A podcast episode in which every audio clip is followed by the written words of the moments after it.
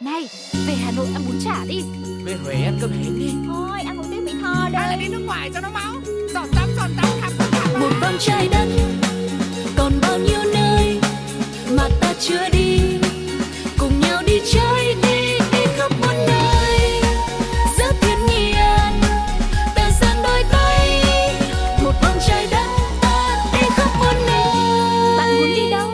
Bạn muốn ăn gì? Đi với ai nào? Hãy cùng chúng tôi bắt đầu một vòng trái đất.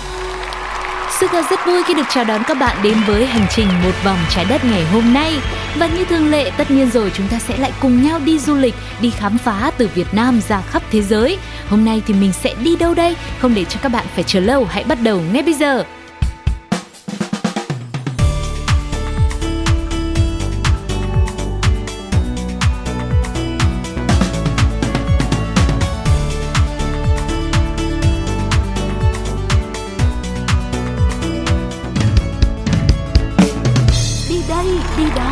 Và hành trình đi đây đi đó ngày hôm nay đã mở ra rồi đây. Như thường lệ thì Sugar cũng sẽ có thêm một người bạn đồng hành nữa, mang đến những trải nghiệm thực tế nhất, giúp cho chuyến đi của chúng ta trở nên trọn vẹn hơn. Và như bình thường á, nếu mọi người đi du lịch thì mình sẽ hay đi tắm biển này, hoặc là lên rừng, rồi leo núi nữa. Nhưng có bao giờ các bạn thử đến thăm một ngọn núi lửa chưa? Đặc biệt lại còn ở Việt Nam nữa. Và cụ thể như thế nào, hành trình khám phá ngày hôm nay sẽ ra sao thì có lẽ hãy cùng gặp gỡ với người bạn đồng hành, rồi là bắt đầu chuyến đi của chúng ta ngay bây giờ nhé. Alo, xin chào ạ, bạn có thể giới thiệu một chút xíu về bản thân được không? Xin chào MC Sugar và tất cả các bạn khán thính giả đang theo dõi chương trình. Mình là Quang Lộc, là bạn đồng hành của Sugar trong chương trình ngày hôm nay. Hy vọng là chúng ta sẽ có một chuyến đi thật sự thú vị nha. Sugar được biết rằng là Quang Lộc cũng là một người con của núi rừng Tây Nguyên. Và đặc biệt là nơi mà mình sinh ra và lớn lên thì cũng khá là gần với khu vực núi lửa, đúng không? Thật ra thì Quang Lộc sinh ra ở một nơi khác. Nhưng mà còn ở vùng đất Tây Nguyên này là nơi mà Quang Lộc đã bắt đầu gắn bó từ khoảng hồi 5-6 tuổi gì đó đến bây giờ. Thì nói chung là cũng đã có thâm niên mấy chục năm rồi, thì chắc là cũng đủ hiểu biết và trải nghiệm để có thể chia sẻ cùng với tất cả các bạn ngày hôm nay. Ok, với thâm niên gọi là mười mấy năm kinh nghiệm của mình đã sinh sống tại đây, thế thì không biết là đã đi đến ngọn núi lửa ở Gia Lai bao giờ chưa? Ngọn núi lửa này thì cách chỗ mình ở cũng không xa, đâu đó tầm khoảng 30 đến 40 km thôi. Cho nên là cũng đã có dịp đến đây vài lần rồi. Bởi vì đặc biệt vào cái mùa cuối năm này thì cái sắc vàng của hoa dã quỳ trải dài khắp cái ngọn núi lửa này nó rất là đẹp và rất là thu hút nhiều du khách đến để tham quan cũng như là chụp ảnh. Wow, thế thì là vừa tham quan được núi lửa, nghe cái hành trình thì có vẻ hơi mạo hiểm, hơi phiêu lưu một chút xíu, nhưng mà đến đây lại hóa ra lại ngắm hoa, có hoa dã quỳ vào mùa cuối năm như thế này thì cũng rất là thú vị, đúng không ạ? Thế thì con Lộc ơi, chắc là sẽ nhờ anh chia sẻ cụ thể thêm đi, xem là tên tuổi của ngọn núi lửa đấy như thế nào, rồi là đi lại thì nó có khó khăn không, tìm đến đây có dễ đi không? Mọi người nghe núi lửa thì mọi người hình dung một cái gì đó nó rất là dữ dội và kiểu như là nguy hiểm, đúng không nào? Nhưng mà thật ra cái ngọn núi lửa thì tất nhiên là nó đã có tuổi đời, nó hoạt động cách đây hàng triệu năm trước rồi chứ không phải là bây giờ. Chứ nếu mà bây giờ đang hoạt động thì mình không thể nào đến gần được đâu. Mình sẽ thành than mất. Cho nên đây chỉ giống như là một cái dấu tích của núi lửa để lại mà nó đã hoạt động từ hàng triệu năm trước rồi. Và cái núi lửa này thì mang tên là Chư Đăng Gia. Nó nằm ở xã Chư Đăng Gia luôn, huyện Chư Pả, và cách trung tâm Pleiku khoảng 30 km. Nói chung là đường đi rất là dễ và rất là gần trung tâm, cho nên là rất là nhiều người đã đến đây tham quan. Và cái tên Chư Đăng Gia của nó theo tiếng dân tộc, tiếng đồng bào Gia Rai dịch ra thì có nghĩa là củ gừng dai. Mà thực sự là anh cũng không biết là tại sao người ta lại đặt tên như vậy. Nói chung là chỉ là truyền miệng từ đời này qua đời khác và người ta cứ gọi nó là núi lửa Chư Đăng Gia thôi. Em nghĩ rằng là bởi vì nó núi lửa ấy, nó nóng, xong rồi nó lại cay nữa nên là gọi là củ gừng như thế nghe nó cũng rất là hợp lý, đúng không ạ? Thì về đường đi là khá là dễ đi rồi. Nhưng mà nếu như chia sẻ của anh Quang Lộc vừa nói thì chắc bây giờ ngọn núi lửa này nó cũng sẽ được bao phủ bởi kiểu cây cối rồi cỏ kia các thứ, đúng không? Chứ đâu còn là hình dạng núi lửa mà phun trào như là mình hay thấy trên phim nữa. Cái này thật sự là mình cũng chỉ tham khảo tài liệu, bởi vì nếu như mà để quan sát được vẻ đẹp và cái khung cảnh thật sự của ngọn núi lửa này, Quang Lộc nghĩ là mình sẽ cần một chiếc flycam mình theo dõi, mình nhìn từ trên xuống dưới thì mình sẽ thấy là cái ngọn núi lửa này nó như là một cái miệng, cái phễu vậy đó, cái phễu để rót nước, rót rượu vậy đó. Nhưng mà bây giờ thì nó sẽ được bao phủ bởi màu xanh của cây cối, của nương rẫy này kia, nên từ trên nhìn xuống sẽ rất là đẹp. Còn đến thì mình chỉ nhìn được cái khung cảnh kiểu như là nó bao la, nó mênh mông đại ngàn giữa cây cối này kia. Với cả quan trọng là khi mình check in xong mình nói là Quang Lộc đang ở tại núi lửa cùng với Sugar, thế là nghe nghe cũng oai hơn rất là nhiều rồi. Và sau khi chụp ảnh với núi lửa xong, tiếp nối với hành trình của mình ngày hôm nay thì như lúc nãy Quang Lộc cũng có chia sẻ là thời điểm cuối năm sẽ là mùa hoa dã quỳ nở rộ. Vậy thì anh Lộc có thể bật mí cụ thể thêm nhiều hơn xem là thời gian nào, thời điểm nào mà hoa nó sẽ nở nhiều nhất và đẹp nhất không ạ?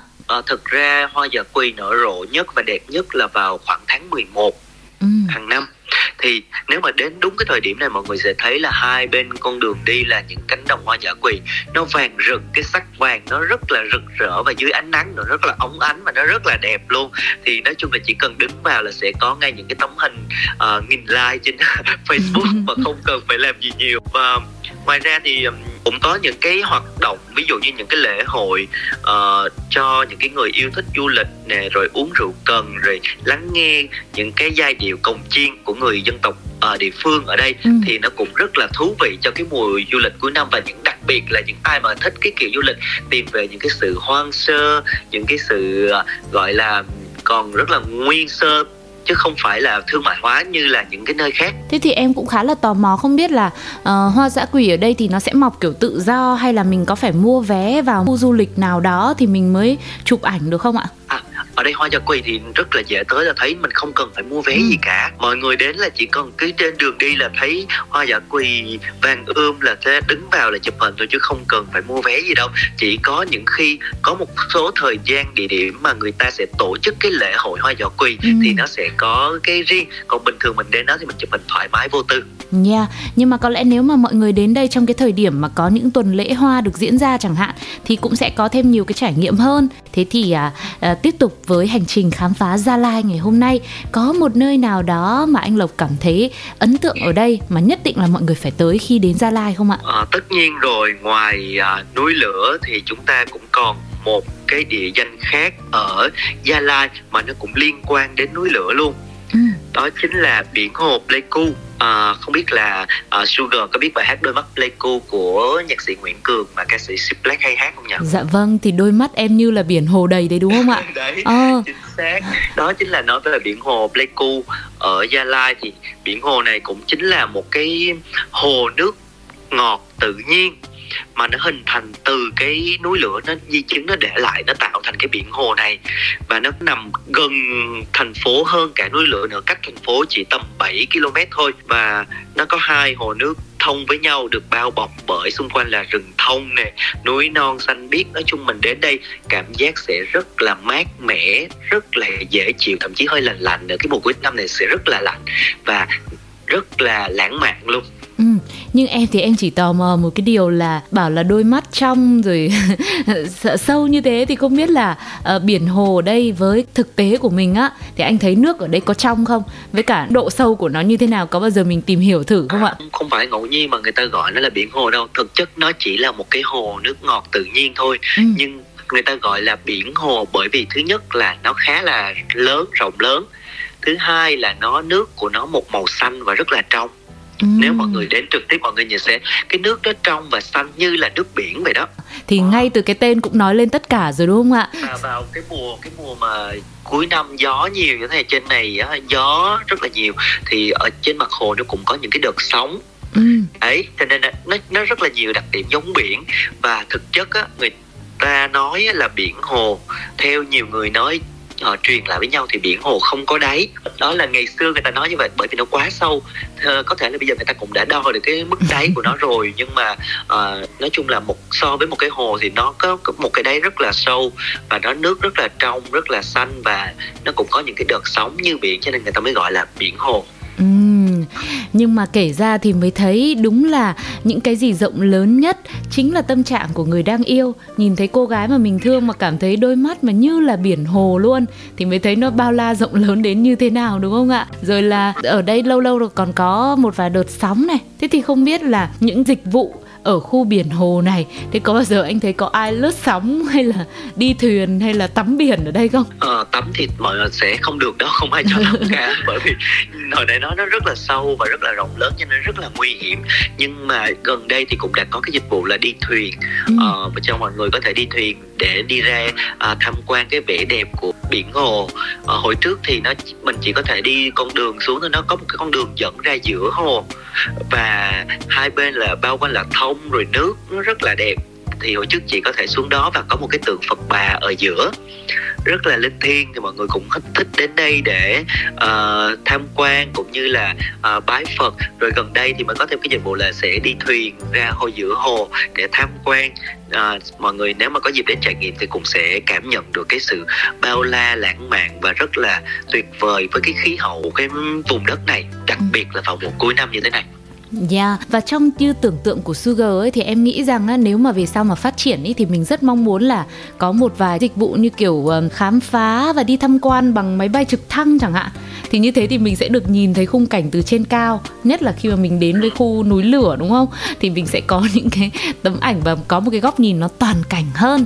Có một điểm mà anh mới chợt nhớ ra nữa, đặc biệt ở cái biển hồ này, tức là nếu như mình đến đây và mình ở từ sáng tới tối luôn á, thì mình sẽ cảm nhận được rất là rõ nét cái thời tiết ở đây, nó tựa như là 4 mùa trong một ngày. Buổi sáng trời hơi mát dịu với những cái làn sương nó bao phủ trên mặt hồ, nó cũng từ nắng xuyên qua một chút, nó như mùa xuân vậy đó. Xong buổi trưa thì nắng lại hừng lên, mặt trời lên cao, nắng hừng lên hơi nóng một chút thì là mùa hè. Tới buổi chiều mình ngắm hoàng hôn, gió se se rất là lãng đãng. Đến buổi tối thì những cơn gió nó lại tốc vào mạnh hơn, nó rất là lạnh như là mùa đông như vậy. Cho nên là nếu mà mình ở đây từ sáng đến tối là mình sẽ cảm nhận được 4 mùa trong một ngày luôn. Thế thì chắc là với tín đồ sống ảo nào thì không thể bỏ qua được rồi. Hãy mang thật nhiều bộ đồ đến đây, xong rồi là mình có thể chụp ảnh 4 style khác nhau luôn, để coi như là mình cũng đã đi du lịch đến tận 4 vùng với 4 khí hậu vô cùng khác biệt, đúng không ạ? Cũng rất là dễ thương. Vừa rồi thì Quang Lộc cũng đã dẫn cho chúng ta đi đến núi lửa này, sau đó thì mình đã đi ngắm hoa dã quỳ, rồi đi đến biển hồ nữa rồi. Bây giờ thì Sugar rất là tò mò, sau khi mà đã đi tham quan như thế xong thì không biết là phải mua cái gì làm quà để mang về đây. Ở Gia Lai thì mình sẽ có những cái đồ có thể mua về làm quà, đó là những cái đồ thổ cẩm của người đồng bào ấy. Thì đó là những cái đồ lưu niệm mà mọi người có thể đến, họ đan lát thủ công rất là đẹp với những cái nét rất là đặc trưng của đồng bào dân tộc Gia Rai ở Tây Nguyên, ở Gia Lai ấy. Thì sẽ có những cái đồ thổ cẩm rất là đẹp này, hoặc là những cái ghè rượu. Em biết rượu ghè đúng không? Là một cái loại rượu cũng rất đặc trưng của người đồng bào, thì mình có thể mua về để tặng cho bạn bè hoặc người thân. Đấy là anh nói là em biết thì tự nhiên em biết thôi, chứ thực ra em cũng không biết rượu ghè cụ thể là như thế nào. Nhưng mà uống có say không ạ? Đã thử uống thì thấy là gọi là mấy chai mấy bình thì say ạ? Rượu thì chắc chắn là phải say rồi. Nhưng mà rượu ghè anh nghĩ là sẽ say nhiều hơn đấy, khá là đậm và nó rất là đặc trưng mà khó có thể diễn tả bằng lời lắm. Mà mình phải đến đây một buổi tối, xong rồi mình uống một cái rượu ghè, một cái ghè rượu như vậy nhiều người uống chứ không một người uống không bao giờ hết đâu, không thể nào uống nổi. Nghe tiếng cồng chiên rồi sinh hoạt đốt lửa trại ở nhà rông, đấy đó là một cái nét đặc trưng của khi mà mình du lịch đến với vùng đất Tây Nguyên. Nghe thôi đã cảm thấy một cái không khí buổi tối, xong rồi mọi người quây quần với nhau cùng ca hát nhảy múa xung quanh lửa trại vô cùng ấm áp luôn. Vậy thì bây giờ mới quay lại hỏi ngược một xíu, đáng lẽ câu này em phải hỏi từ đầu luôn. Khi mà mình đi du lịch thì không biết là đến với khu vực này, núi lửa này rồi biển hồ này, thì những dịch vụ về phòng nghỉ, khách sạn, lưu trú thì không biết là ở đây có nhiều không anh? Mọi người yên tâm rất là nhiều luôn, bởi vì như anh nói đó, những cái địa điểm du lịch tuy nghe là núi lửa là biển hồ nhưng mà là nó là rất gần với trung tâm thành phố. Mình di chuyển cũng khá thuận tiện, đường xá rất là rộng rãi và cũng rất là thuận tiện luôn, cho nên là mình có thể ban ngày mình đi đến những cái địa điểm tham quan, rồi chiều mình lại về thành phố mình ở. Thì khách sạn, nhà nghỉ rồi homestay cũng có rất nhiều, cho nên là không lo về vấn đề ăn ở đi lại. Yeah, và sẽ còn rất nhiều câu hỏi nữa muốn dành cho người bạn đồng hành ngày hôm nay. Nhưng mà có lẽ lúc này mời mọi người quay trở lại với âm nhạc trước đã nhé.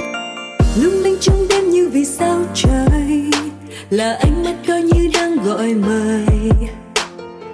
Và phút chốc bối rối không nên lời, khi người bước tới bên em sát cái môi. Là ai mang theo bao nhiêu nồng say đến bên ôm em trong vòng tay, trao cho em bao nhiêu ngất ngây để con tim em giờ đây yêu anh quên hết tháng ngày. Tâm trí em như vụt bay nguyện đưa vào bên anh mãi. Anh là ai mà lòng em mong anh tha thứ biết bao đêm. Anh là ai người vừa đi chưa cho em kịp biết tên. Mong một vời được gặp lại, anh để con tim em bắt nhau mong. Anh là ai mà cho em bao giây đáng nhớ mong. I'm in love, I'm in love, I'm in love, I'm in love.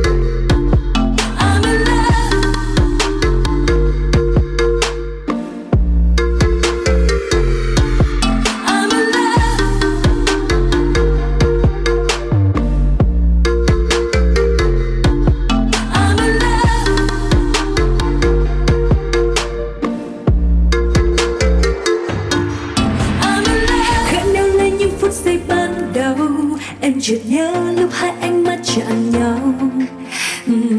Tình ước ta sao lung linh muôn màu, mong được yêu anh mãi bền lâu.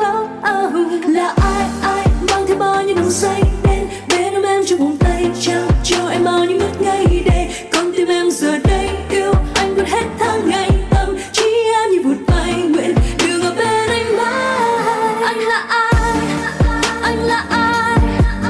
mà lòng em mong anh thao thức biết bao đêm. Anh là ai người vừa đi chưa cho em kịp biết tên.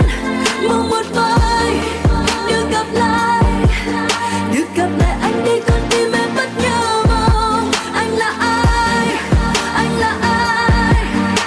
mà cho em bao giây đáng nhớ mong.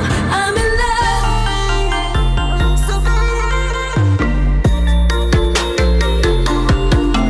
love.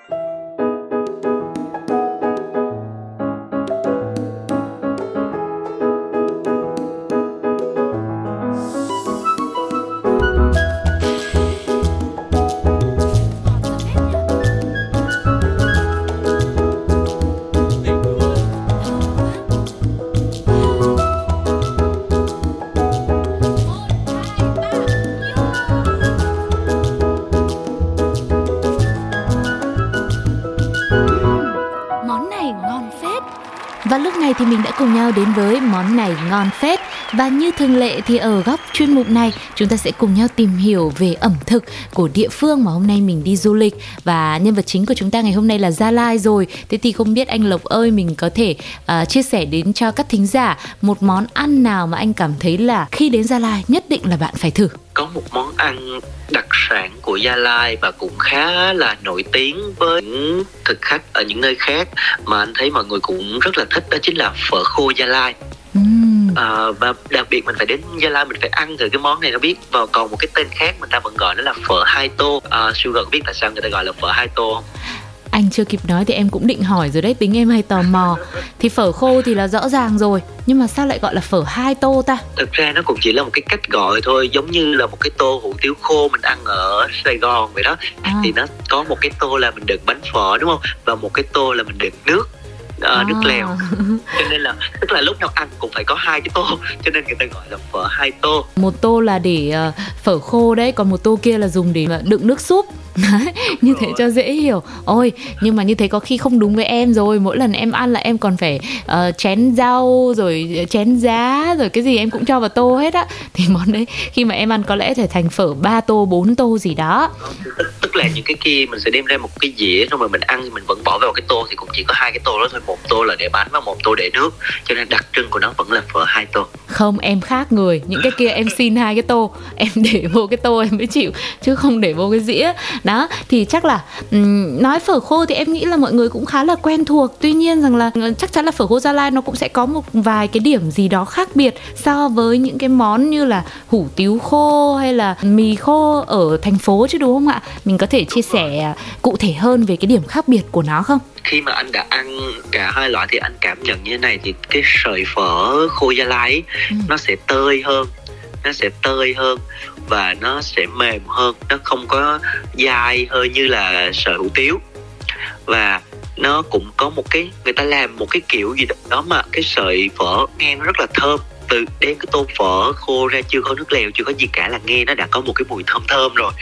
Và cái sợi phở nó rất là mỏng, họ sắc rất là mỏng và nó rất là tơi. Sau đó là mình sẽ đánh lên, mình sẽ bỏ tương đen vào này, rồi tương ớt vào này, ớt sa tế gì đó nữa, rồi mình trộn lên.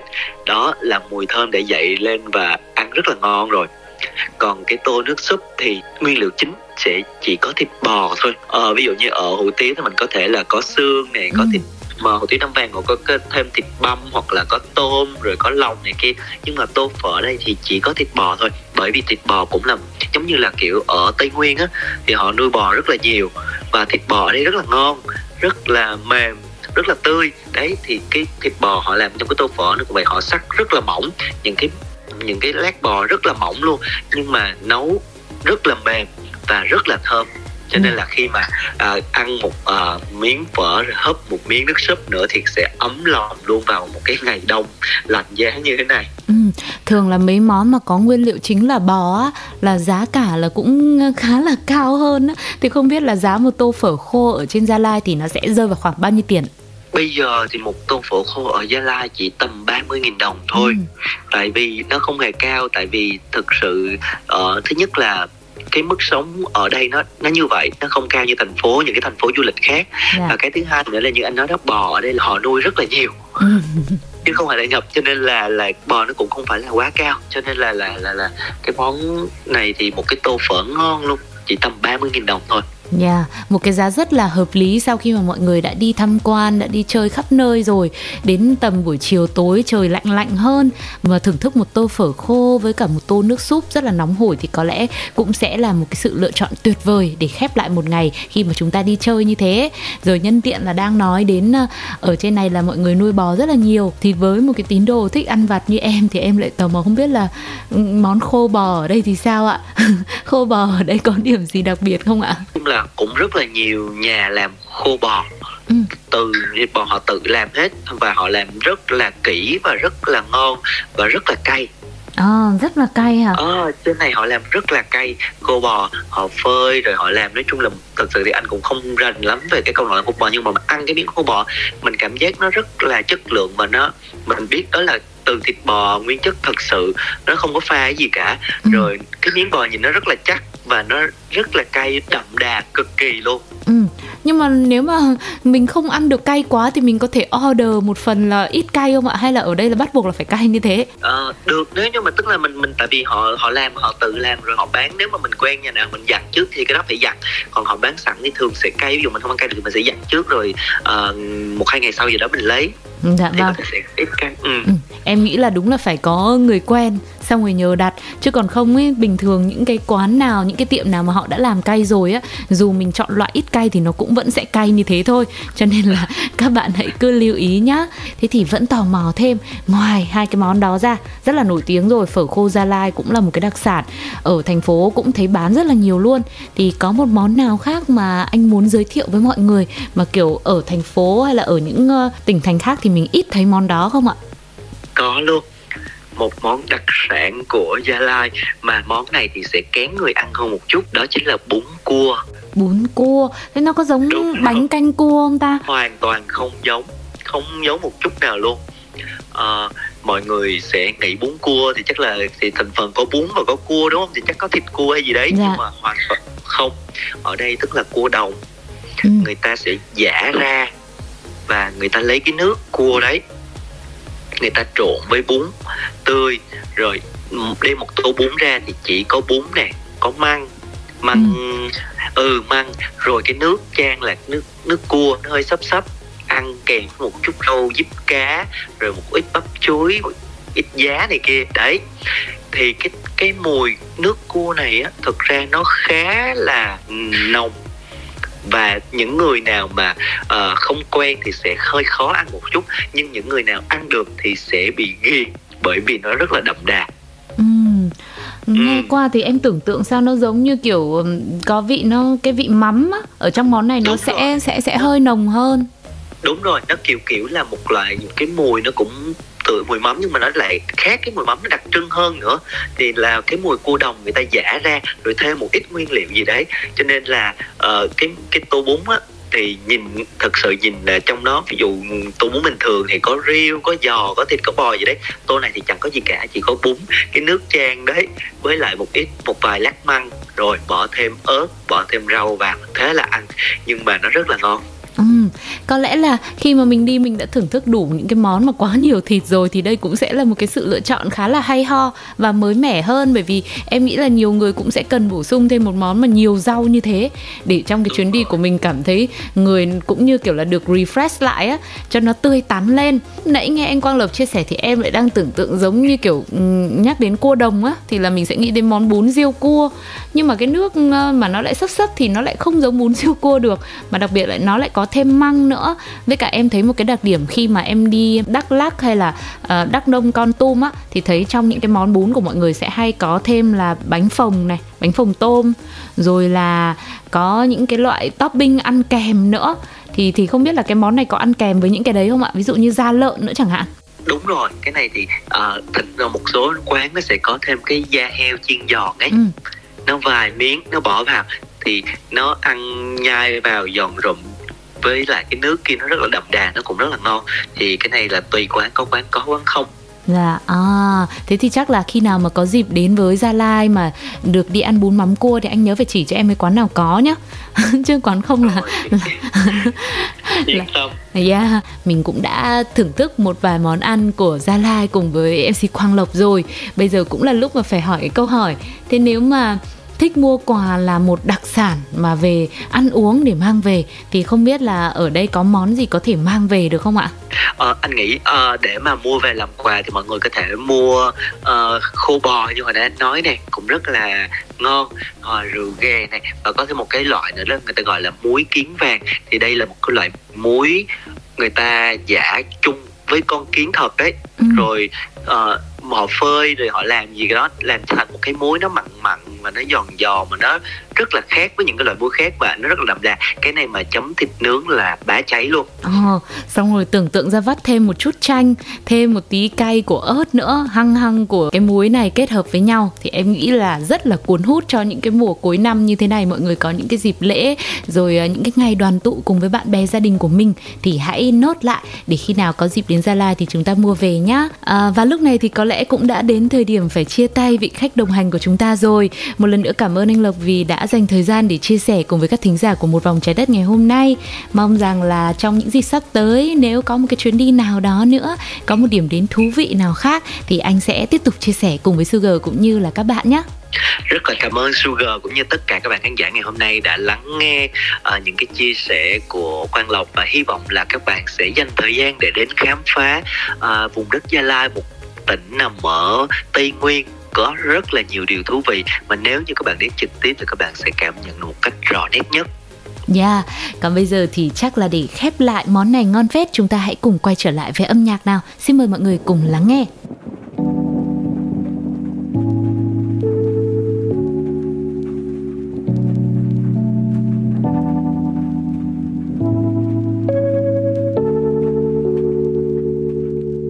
Thương lâu ta trắng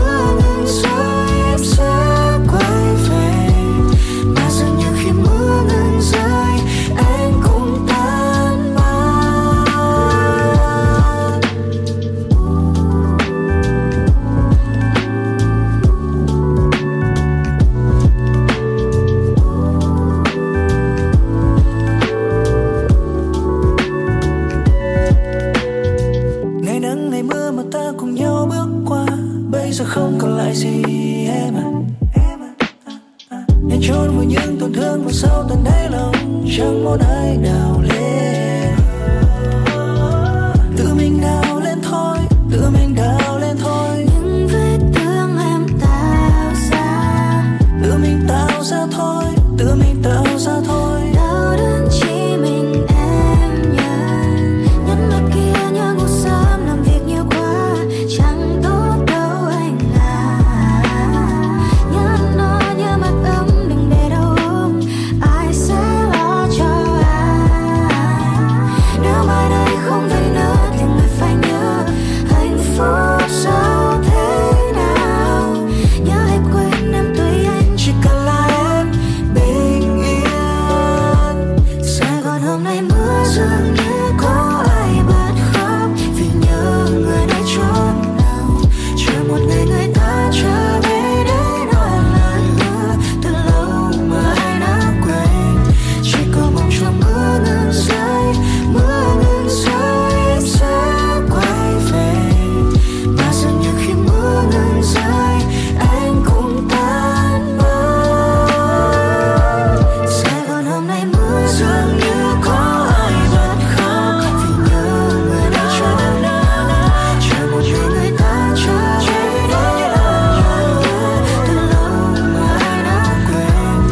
Chỉ có mong cho mưa ngừng rơi, mưa ngừng rơi em sẽ quay về. Mà dường như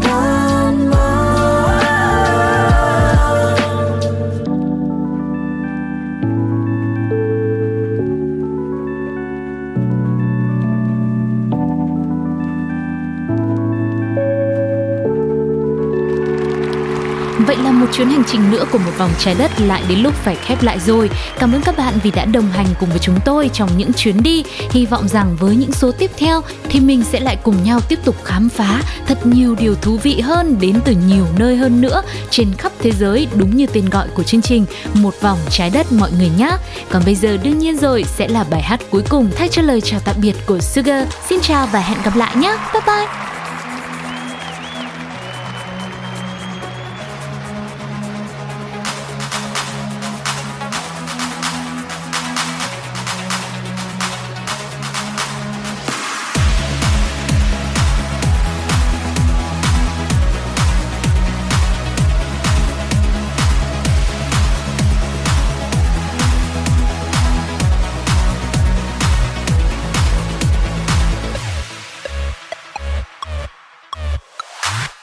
Sẽ không quay lại, sẽ không nhìn lại, tình ta phút chốc phai nhòa. Biết anh dối dàng, biết sẽ trái ngang, trọn đời em sẽ quên anh. Vì người vợ quay lưng đi cho tan hết dấu yêu. Em không trông, không mong ngóng thêm chi, anh trong em như năm tháng hoa màu đã khô sầu. Xin quên nhau.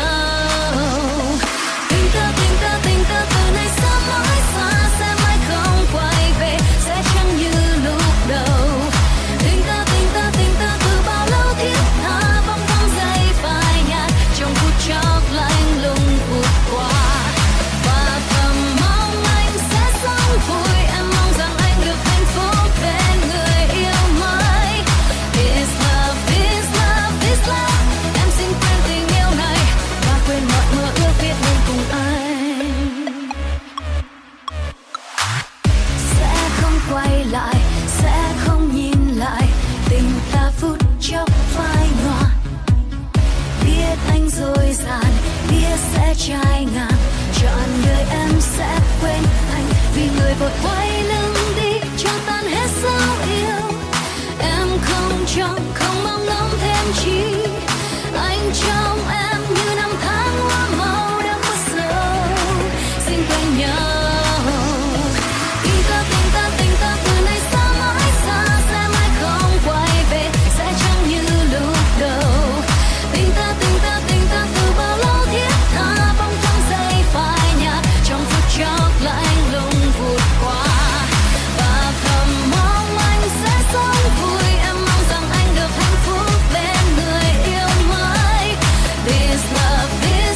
This love, em xin quên tình yêu này và quên mọi mơ ước Việt Nam cùng anh.